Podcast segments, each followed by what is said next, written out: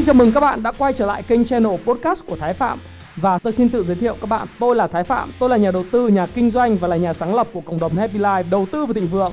Trong channel podcast này chúng ta sẽ cùng trao đổi với nhau về những chủ đề về phát triển bản thân, về đầu tư khởi sự khởi nghiệp, đầu tư tài chính với mục đích là cùng giúp nhau để trở nên giàu có hơn.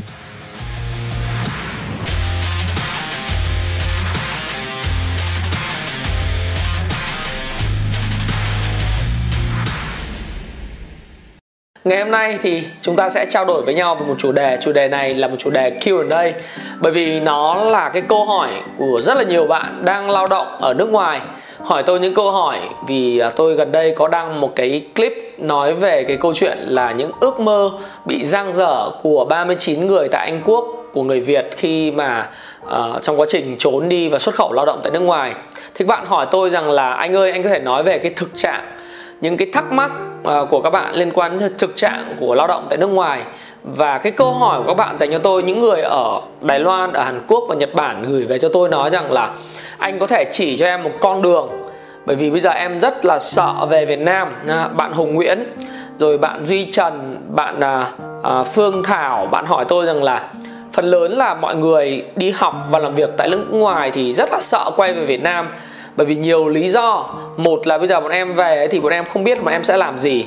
Và thứ hai nữa là nếu có việc làm đây bạn nói nếu có việc làm thì có đảm bảo tài chính cho gia đình không? Bởi vì bạn quen với lại cái cuộc sống và cái lối sống cũng như là ở nước ngoài nó tương đối là thuận tiện thuận lợi về những cái câu chuyện là à, đồ ăn thức uống rồi đi lại dịch chuyển rồi. Rồi công việc cũng lương cũng tương đối là cao so với ở Việt Nam rồi các bạn hỏi là anh ơi làm nào để thích nghi với môi trường xã hội Việt Nam sau khi em về nước?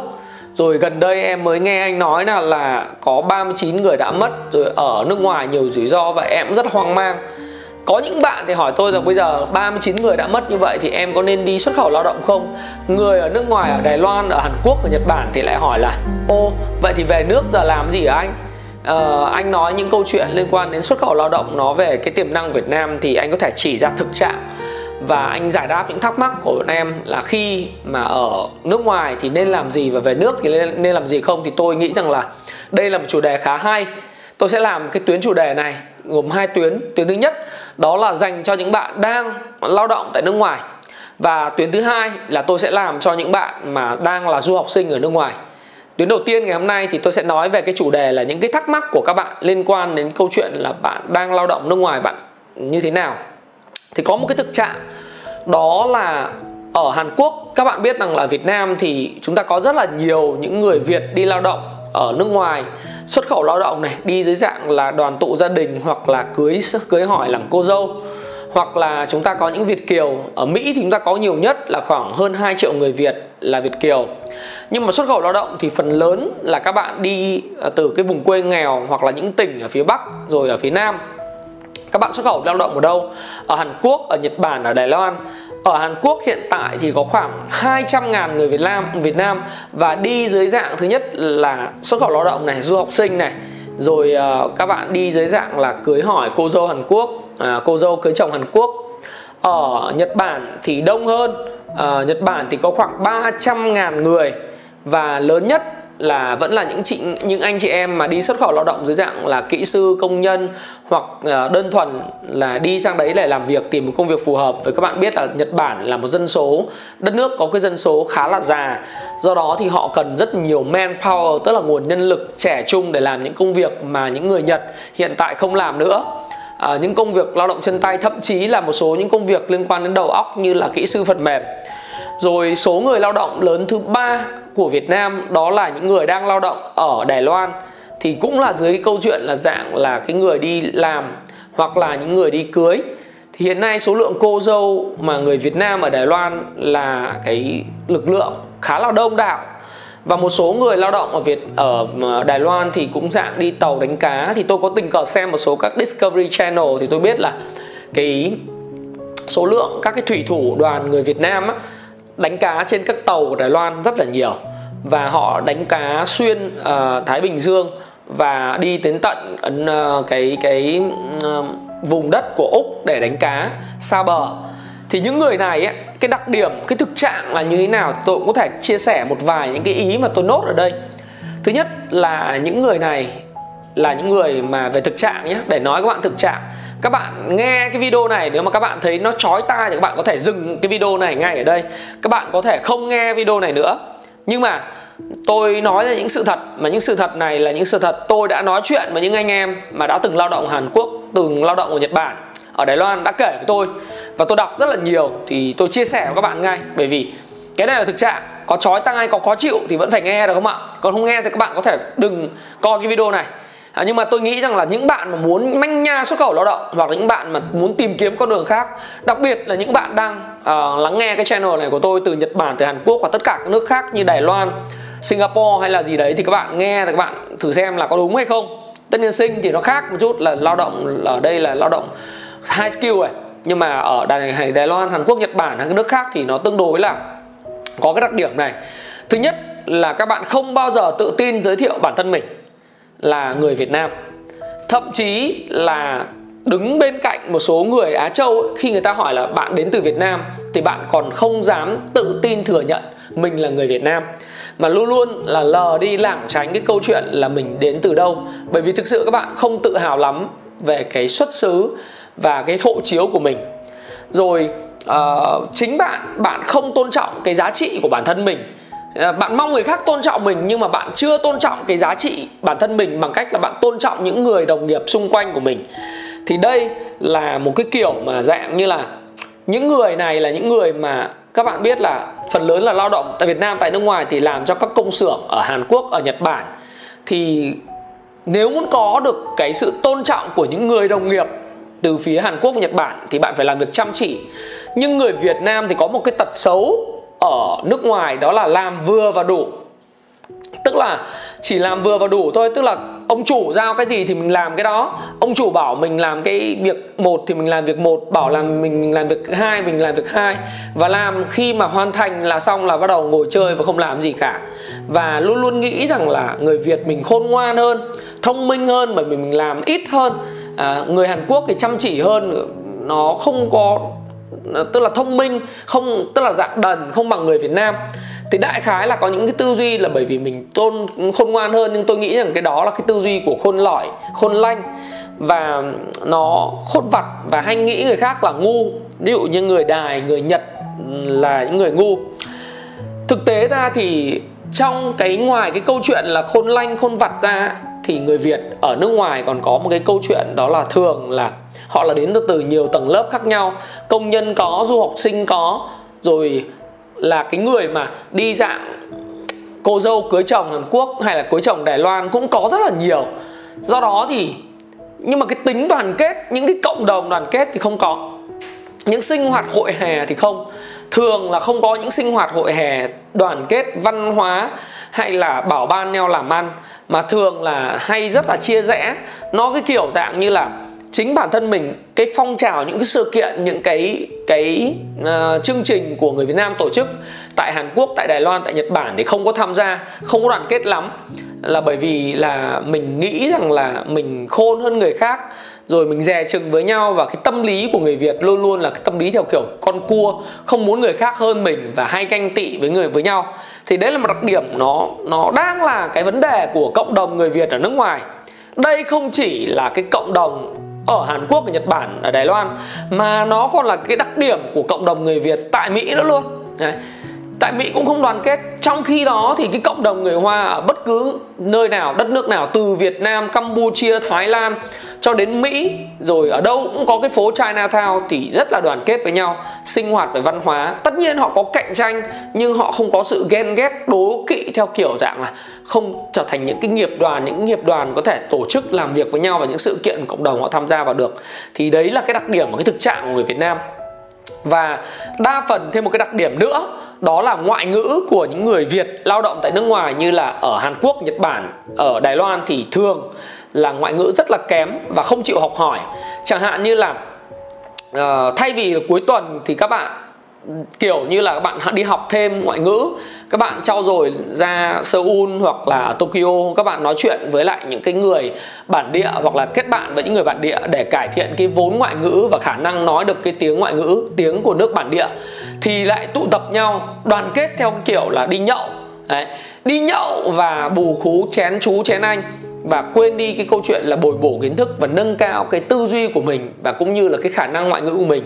Và bất lợi của ngoại ngữ thì bạn cũng biết rồi, nó ảnh hưởng đến cái câu chuyện về mức, gọi là về mặt khả năng tương tác của mình so với lại cái người khác, khả năng mình tương tác với lại quản lý với đồng nghiệp của mình. Cái văn hóa mình cũng không hiểu, thành ra là trong cái công việc bạn xung đột với lại đồng nghiệp của bạn bạn không nói chuyện được với họ và không nói chuyện được với quản lý. Thành thử ra nhiều khi quản lý họ quát cái gì mình cũng không biết, quản lý họ mắng mình mình cũng không biết. Và do đó thì mình không có bao giờ có được cái thiện cảm của những ông chủ quản lý được, hay là những đồng nghiệp của mình để mình có thể tiến thân trong cái công việc của mình. Cái hạn chế vào ngoại ngữ và đi xuất khẩu lao động ồ ạt, đấy là một cái vấn đề rất lớn.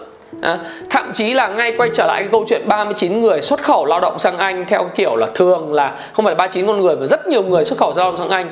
Thường là đi trồng cỏ tức là trồng những cái hơi cần sa trồng những cái mà thuốc ở cái chất kích thích ở trong nhà kính thì cũng chả bao giờ tương tác với ai.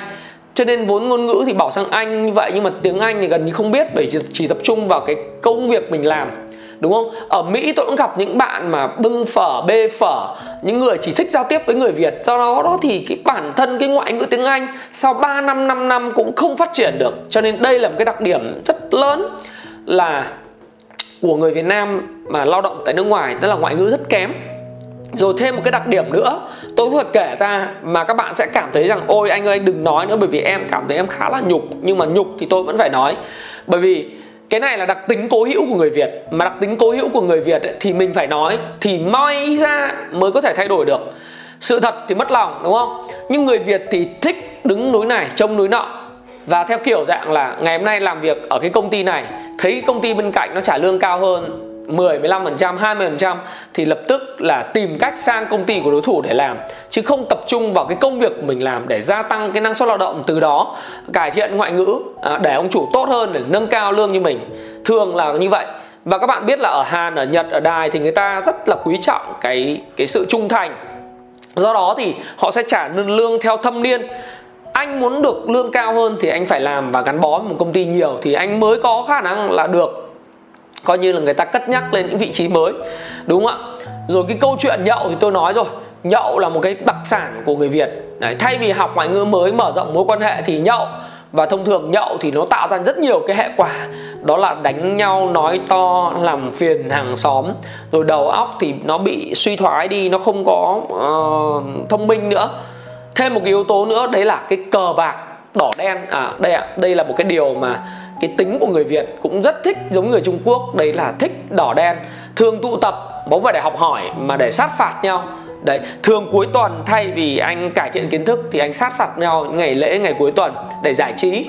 À, đánh à, phỏm đánh ba cây à, đánh những cái trò chơi những cái game. Đây là những cái thực trạng thực tế luôn đấy các bạn ạ và đây là cái tâm sự của các anh em comment cho tôi thì tôi mới biết và nói chuyện với các bạn thì tôi mới biết và tôi nói thẳng với các bạn rằng là tôi nói những cái chuyện này. À, một số bạn nghe thì có thể là khó chịu nhưng mà đây là thực trạng mà thực trạng thì cần phải nói. Rồi à, thêm một cái yếu tố nữa là người việt khôn lỏi nằm ở cái điểm đấy này là khi mà trước khi kết thúc hợp đồng hoặc kết thúc hợp đồng hết hạn visa lao động ấy thường là có lý do là anh bỏ cái visa trốn làm việc bất hợp pháp ở bên ngoài. Đấy. anh anh anh bỏ trốn luôn Đấy. anh đi ra bên ngoài chẳng hạn như ở Hàn Quốc à, hay là ở Đài Loan thì hết cái visa làm việc thì bỏ trốn à, chuẩn bị là về nước để gia hạn visa thì trốn ra ngoài làm việc làm lậu à, để mà kiếm thêm cái đồng nào hay đồng đấy mà không tuân thủ luật pháp của nước sở tại nó gây ra những cái phản ứng rất là lớn của cái chính quyền địa phương bởi vì cái chính quyền của Hàn Quốc mặc dù người ta rất là nhân nhượng, rất thích những lao động của Việt Nam, thế nhưng mà khi mà bạn trốn ra bên ngoài mà không có visa, họ không quản lý được, khi mà họ tìm được bạn, họ trục xuất bạn về nước, thì nó ảnh hưởng rất lớn cái mối quan hệ giữa Việt Nam và Hàn Quốc, cũng như mối quan hệ giữa Việt Nam và Đài Loan hay là Nhật Bản. Bởi vì những việc trốn visa đó, nó khiến cho những cái người mà chính trị gia của Hàn Quốc hay là những người ở trong cái quốc hội của Hàn Quốc hay là Nhật Bản họ rất là thiếu cái thiện cảm ở người Việt Nam. Rồi cái tính ăn cắp vặt khôn vặt rồi những cái mà nó là văn hóa tiểu nông ấy, bạn vẫn mang không ai đào tạo bạn cả bạn mang những văn hóa đó bạn sang bên Nhật Bản bạn ăn cắp ăn trộm ở siêu thị. Bởi vì thực ra Nhật Bản hay Hàn Quốc nó là một cái quốc gia rất là phát triển và dựa trên sự tự giác của mọi người. Mọi người đi chợ lấy bao nhiêu thì trả tiền bấy nhiêu ăn buffet bao nhiêu thì lấy bấy nhiêu. Không ăn đầy hoài ra rồi thừa mứa vứt bỏ. Hay là vào siêu thị bạn mua bạn mua cái gì thì bạn trả tiền cái đó. Và không có cái người để giám sát bởi vì các bạn biết là nhân công ở Nhật Bản hay là Hàn Quốc nó rất là đắt tiền. Thành thử ra là một cái cửa hàng tiện lợi của người ta hay siêu thị mini thì người ta nhiều khi chỉ có một ừ, hoặc thậm chí à, một hai hoặc thậm chí ba người coi sóc toàn bộ cái cửa hàng lớn. Do đó thì vào đấy thì toàn là hệ thống camera an ninh thôi nhưng mà camera an ninh thì các bạn thó đồ, trộm đồ. Bạn đi vào và thậm chí một số siêu thị của Nhật Bản họ còn trưng biển cấm cái người Việt Nam hoặc là cảnh báo bằng tiếng Việt rằng là đây có cái người ăn trộm Việt Nam hết sức là phản cảm và hết sức là gây ra những cái sự, gọi là, tôi nói nó nó nó là một cái sĩ diện của quốc thể. Tất nhiên, cái này các bạn có thể nói rằng là ông đã đi du, lao động đâu mà ông biết. Mà tôi không đi lao động, nhưng tôi có rất nhiều anh em bạn bè lao động và họ tâm sự điều này họ cảm thấy là rất là đau đớn bởi vì không phải là một con sâu làm giàu nồi, nồi canh mà rất nhiều con sâu làm giàu nồi canh. Thành thử ra là tôi muốn khuyên các bạn đấy là các bạn sẽ phải làm sao mà mình cư xử đàng hoàng một chút ở, ở đất nước của người ta. Rồi ờ, có một cái đặc điểm nữa nói chung là cái thực trạng phải nói rất nhiều và có khó nghe nhưng mà vẫn phải nói. Đấy là các bạn biết là các ờ, anh em kiếm được một vài nghìn đô một tháng là tương đối nhiều. Nhưng mà không có biết là mình sẽ đầu tư cái gì trong tương lai, mình về Việt Nam mình làm gì. Thành thử ra là cứ kiếm tiền gửi về nước, rồi sau đó ông bà già, tức là bố mẹ, dùng cái tiền đấy xây cất nhà hoành tráng biệt thự ở quê hoặc ở vùng vùng ờ, ở nhà. Rồi ờ, sau khi bạn làm, bạn gửi ngân hàng, về vài năm sau về thì có một cái nhà to khang trang. Và không biết làm gì tiếp theo có một vài đồng vốn nhỏ. Rồi bố mẹ xây cái nhà cũng chả có cái đồ gì bên trong mà tự hào con mình đi xuất khẩu lao động. Đấy đại khái là như thế và không có được đầu tư về kiến thức về tài chính. Và cuối cùng một cái đặc điểm mà tôi muốn chia sẻ ở đây đó là uh, tâm lý của các bạn do các bạn làm vừa và đủ cho bạn không mở rộng cái tư duy của mình học hỏi nhiều. Thành thử ra là khác với lại người lao động ở Trung Quốc là khi họ làm ở Silicon Valley hay họ làm ở quốc gia như Úc hay là những quốc gia phát triển thì họ có tâm lý là họ học học hỏi ông chủ để mà học hỏi cái nghề đó. Về Việt Nam sẽ mở cái xưởng như vậy để làm. Thì người ờ, người Việt Nam không vậy. Người Việt Nam làm vừa đủ ông chủ bảo A làm A, bảo B làm B. Thành thử ra là hết hạn khi về nước thì cũng chả có cái nghề ngỗng gì và cũng không học được gì từ cái cách kinh doanh cái bài trí kinh doanh cũng như cách làm ăn của ông chủ để có thể làm hợp tác với ông chủ tại Việt Nam. Thì đấy là một vài cái đặc điểm và cái thực trạng. À, thì thì các bạn có thể nghe là nó khó chịu. Và nhân cái câu chuyện là tại sao lý giải là người Việt đi ra bên ngoài rất nhiều kiếm được nhiều tiền vài ngàn đô tiết kiệm một tháng rồi sẵn sàng mạo hiểm tính mạng của mình giống như cái vụ mà 39 người đi sang Anh ấy. Thực sự là tôi muốn là các bạn phải có những cái tư duy như thế này, này. một về mặt ngoại ngữ các bạn phải trau dồi cái ngoại ngữ của mình trước khi xuất khẩu lao động thì bạn phải học tiếng nhật tiếng hàn tiếng trung à, tiếng tiếng hàn và tiếng tiếng tiếng hàn quốc ấy, và tiếng trung là tiếng đài loan ấy, để các bạn thực sự là các bạn có thể hòa nhập được vào cái văn hóa của người hàn quốc thực ra là bất cứ một trung tâm xuất khẩu lao động nào hay là cái đơn vị xuất khẩu lao động đưa bạn đi thì đều có cái quá trình học hỏi. Nhưng mà các bạn cứ suy nghĩ rằng là ồ thì sang đến bên đấy rồi sẽ học hỏi cho nên lúc mà mình ở Việt Nam mình không chuẩn bị kỹ thì khi thao trường đổ mồ hôi chiến trường bớt đổ máu bạn càng chuẩn kỹ chuẩn bị kỹ bao nhiêu?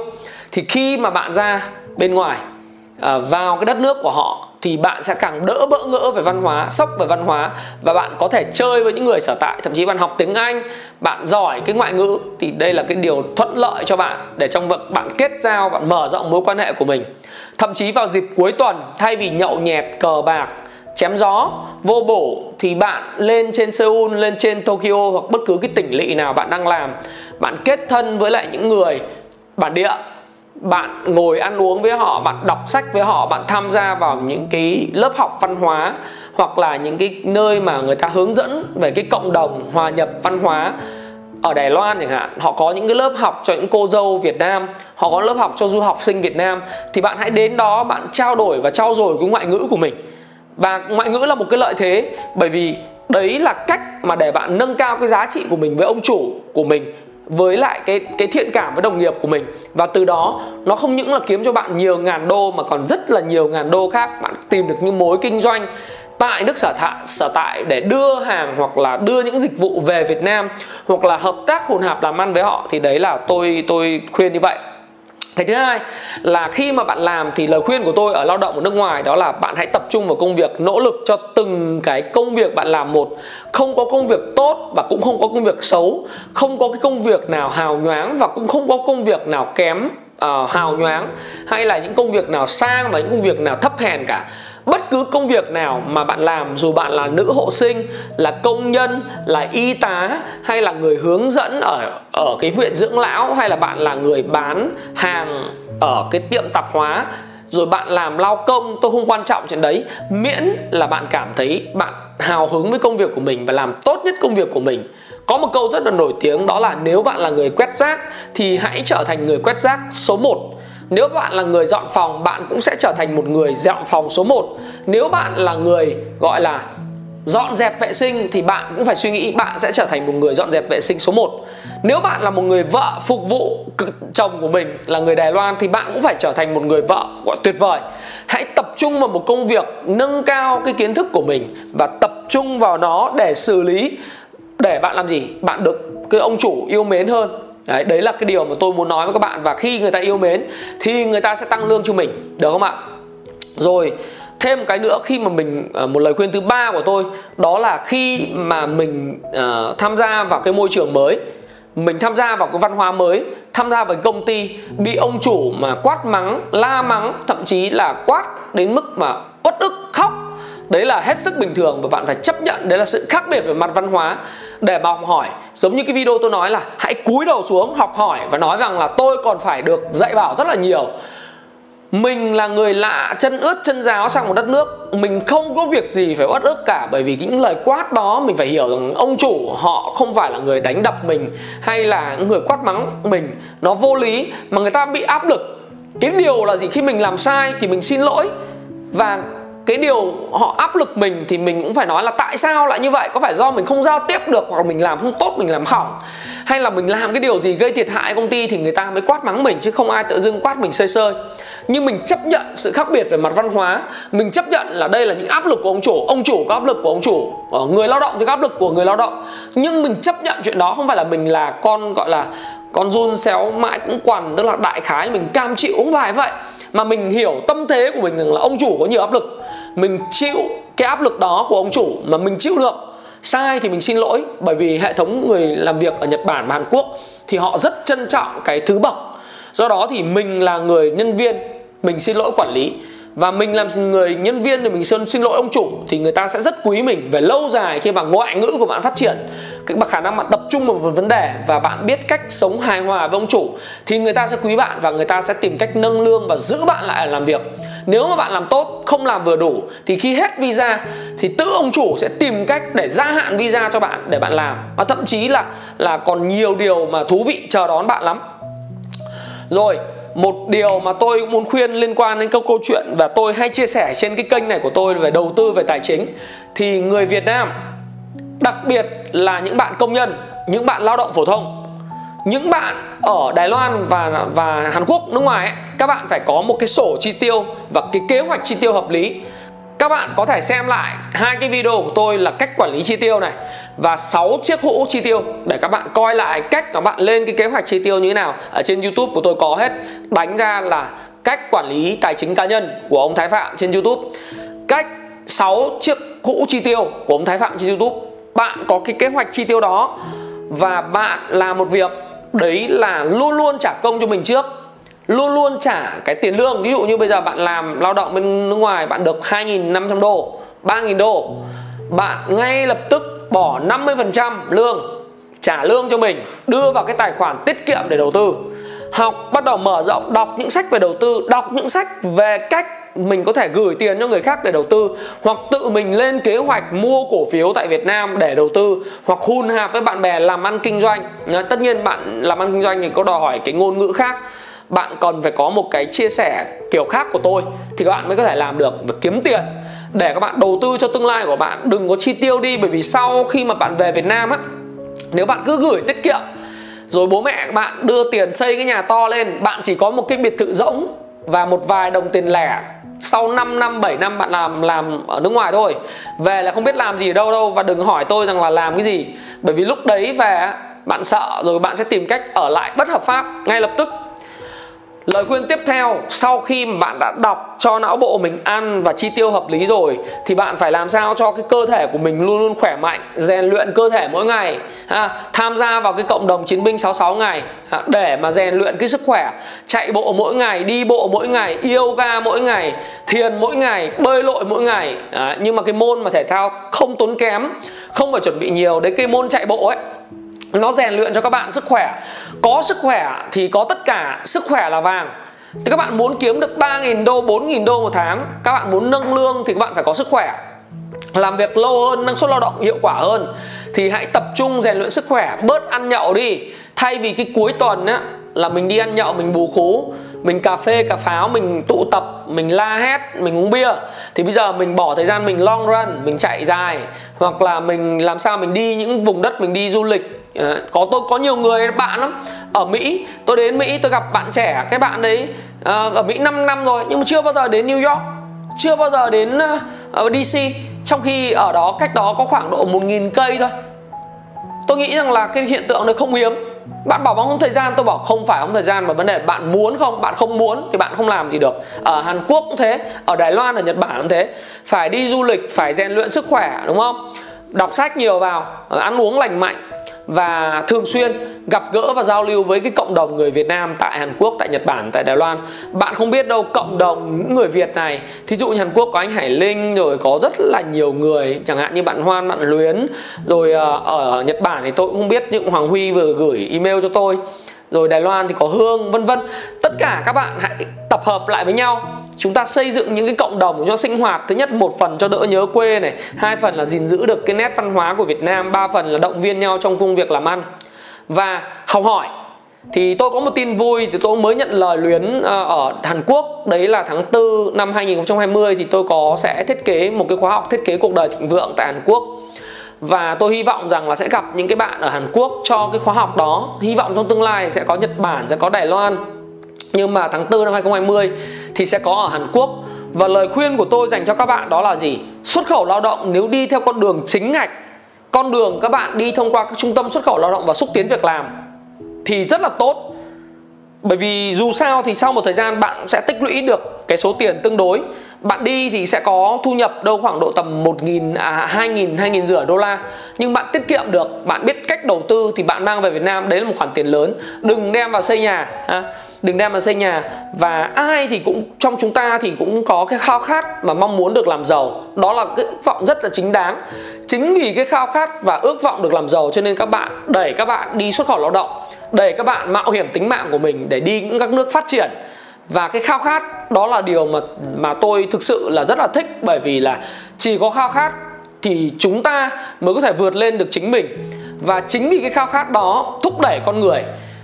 Nhưng cái khao khát và ám ảnh làm giàu nó phải rất là chính đáng. Và mình thì không dễ dàng kiếm tiền, cho nên là mình phải chăm chỉ, mình nghiêm chỉnh, mình học cách, mình đọc sách, mình tiết kiệm lên kế hoạch lâu dài để khi mà mình về việt nam á, là mình ờ, có một cái cơ sở. Bởi vì thực tế ra là không ai ở nhật, ở hàn, ở đài hay ở nước ngoài cả đời cả các bạn ạ các bạn có kiếm 3.000 đô, 4.000 đô, thậm chí 10.000 đô ở nước ngoài thì các bạn vẫn nhớ quê hương là cái thứ nhất. Cái thứ hai vẫn mong muốn trở về quê hương và đặc biệt là bạn chả là cái đinh gì ở nước phát triển cả bởi vì là 3.000, 4.000 nó là lao động cực thấp ở nước ngoài. Bạn biết rồi sống ở nước ngoài bạn phải cực kỳ tàn tiện và tiết kiệm thì bạn mới tiết kiệm được tiền. Nhưng ở Việt Nam nó một số tiền lớn. Rồi thì bạn cũng sẽ quay về Việt Nam thôi. Do đó thì sau 3 năm, 5 năm, thậm chí là 10 năm, 7 năm về Việt Nam bạn có một số vốn, bạn có một cái kiến thức, ngoại ngữ bạn tốt, mối quan hệ của bạn với ông chủ, với bạn bè đồng nghiệp của các bạn trước đây, đúng không? Cộng với cái cơ hội phát triển của thị trường Việt Nam sẽ đẩy các bạn, thúc đẩy các bạn. Các bạn có thể kinh doanh online, các bạn có thể kinh doanh offline, các bạn có thể đầu tư, các bạn có thể mở cơ sở kinh doanh, các bạn có thể mở cơ sở sản xuất, đúng không? Nếu như bạn chịu học và thực tế ra thì tôi nghĩ rằng là cái cách mà chúng ta tiết kiệm, và tôi có một câu nói tặng các bạn, đó là giàu thì rất khó, nhưng bớt nghèo thì rất dễ. Các bạn hãy tiết kiệm, hãy đầu tư cho bản thân mình, và hãy học tập, hãy học ngoại ngữ, hãy học văn hóa bản địa, hãy học những cái nghề của ông chủ bạn làm, những ngành nghề bạn tham gia vào kinh doanh, và hãy phụng sự cho sự phát triển của xã hội, của nước bạn đang phục vụ. Và sau này, khi về Việt Nam, sau 5 năm 7 năm 3 năm 5 năm gì đấy, các bạn sẽ là một động lực để thay đổi cái xã hội này và sẽ mang những cái tri thức, những cái kiến thức, những nền văn minh mới trên thế giới, trên Việt Nam, ở Việt Nam chứ không phải trên thế giới. Ở Việt Nam đã có những trường hợp từ thế giới về Việt Nam và làm được rất là nhiều việc. Thí dụ như chú Nguyễn Thanh Mỹ của Milan Group, chú đã về Việt Nam và chú xây dựng được một cái Milan Group ở Trà Vinh thay đổi cuộc sống của rất nhiều người. Và tôi nghĩ rằng các bạn vậy, hãy chăm chỉ làm việc, hãy kiếm tiền tích lũy và hãy học tấm gương của những người đó. Và về Việt Nam, xây dựng đất nước này các bạn đồng ý không? Lúc đầu nói thì rất là nhiều thực trạng, rất nhiều cái bức xúc, rất nhiều những thói hư tật xấu. Nhưng cuối cái video thì tôi muốn khuyên các bạn rằng là hãy chăm chỉ làm việc, hãy kiếm tiền, hãy tích lũy. Và tôi trân trọng sự khao khát và làm giàu của các bạn.